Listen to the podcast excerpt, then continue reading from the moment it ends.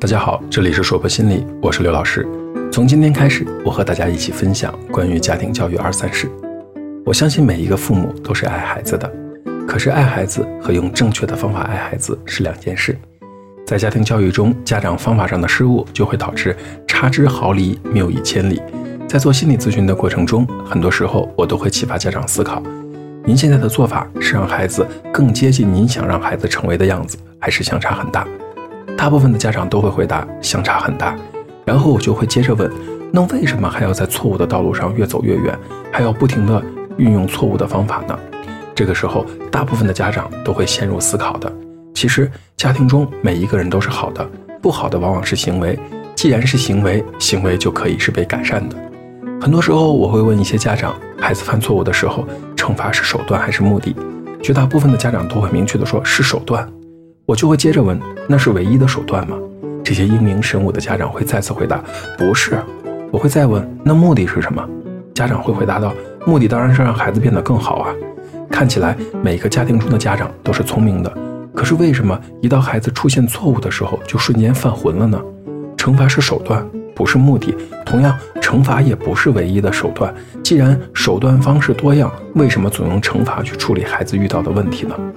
大部分的孩子在被惩罚之后，觉得反正也受到惩罚了，这个事儿也就过去了。下次再犯错误的时候，又是另外一番景象了。如果你恰好擅长惩罚，也总会使用惩罚，我不能说你不是一个爱孩子的好家长，我只能说你是一个方法不够灵活变通的笨家长。国内学者把不提倡父母的态度分为五个大类、十个小类，我们一起来学习一下十大不合适的家长行为表现分别有什么。第一类叫做拒绝型，是指父母从情感上或者态度上对孩子表现出拒绝的倾向。拒绝型又分为两类：消极拒绝型和积极拒绝型。消极拒绝型是指对子女说的话不理、忽视、放任、不关心、不信任、感情不好的父母等等。积极型拒绝是指对孩子有体罚、虐待、恐吓、威胁、苛求、放任养育责任的父母。如果一定要举例子的话，我会希望你看看自己周围经常打骂孩子的家长，相信你的人际朋友圈里面的五十个人里面，一定至少就可能有一位。而吴彦祖在电影《新警察故事》中饰演的杀人犯，他的父母就属于典型的前两种家长。第二种类型呢，又叫做支配型，是指父母对孩子支配过头，把孩子当做父母的所有物，想用绝对的权利去统治子女。这一类型呢，包括严格型和期待型。严格型是指父母对子女虽有情感，但常以严厉的、顽固的、强迫的态度，或者禁止命令的方式来监督子女。期待型是指父母把自己的野心或者希望投射在子女身上，而忽视子女的天赋能力和形象，希望子女完全遵循父母的要求和标准去做，也就是一般所说的望子成龙、望女成凤。第一种会让孩子觉得在坐牢，第二种会让孩子觉得背负了沉重的精神负担。在小学儿童中，学习拔尖的孩子不一定是爱学习的孩子，往往是由于父母可能在学习这件事上属于严格型的，为了避免被惩罚才拼命的学习。而同样不客气的说，做家长对自己不满意，可以自己去学习去提升，让自己慢慢的变得更好，而不是把所有的力气都放在孩子身上。有一句话说的还是很难听的，但是也很真实。有一种鸟特别讨厌自己飞不高，下个蛋，希望这个蛋飞得比自己高。我还是强烈建议，自己的梦想要自己完成，即使做父母了，也要留给自己成长的空间。很多人会说没时间、没精力，每个人都是二十四个小时，长大了，时间对每一个人都是宝贵的，我们必须要学着去挤时间。同样，自己想做的事情要自己去实现，不是让孩子去实现。调整梦想到可以实现的角度，这才是当父母后成熟的表现。第三种是保护型，是指对子女的担心不安，经常用过分保护孩子去解除这种情感的父母。这一类型又包括两种亚型：干涉型和不安型。干涉型接近于期待型，为了子女变得更好而细心的去照顾孩子，尽量的给予帮助和嘱咐，在生活中就表现在不停的要求和挑剔。不安型是指对子女的日常生活、学业、健康、交友、前途等完全具有不必要的担心和不安，因而对孩子过分负责，给予过分的保护和帮助，就像个鸡妈妈一样的没完没了的唠叨，怕孩子受委屈，怕孩子吃亏等等。这样下去的结果就是孩子变得挑剔，变得爱抱怨等等。第四种是服从型，是指对子女的要求和意见，不管是什么，都必须无条件的服从，并以此感到满足的父母。这一类型包括盲目型和溺爱型。盲目性是指让孩子持有一切的权利，父母不管付出多大的牺牲，也要接受孩子的要求。溺爱型是指对子女的喜爱，想尽一切办法来迎合子女的要求，即使子女做了坏事，也替他申辩。不管是溺爱型还是盲目型的父母，也算是用尽心血爱孩子了。对他们而言，孩子就是来讨债的。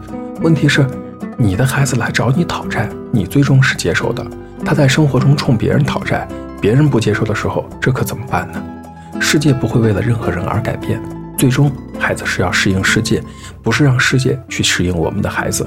毕竟我们的孩子不是太阳，没有太多人会围绕它旋转。同样。他也不是人民币，没那么多人喜爱他。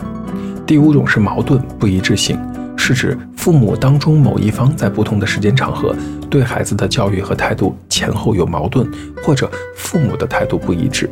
这一类型包括矛盾型和不一致性。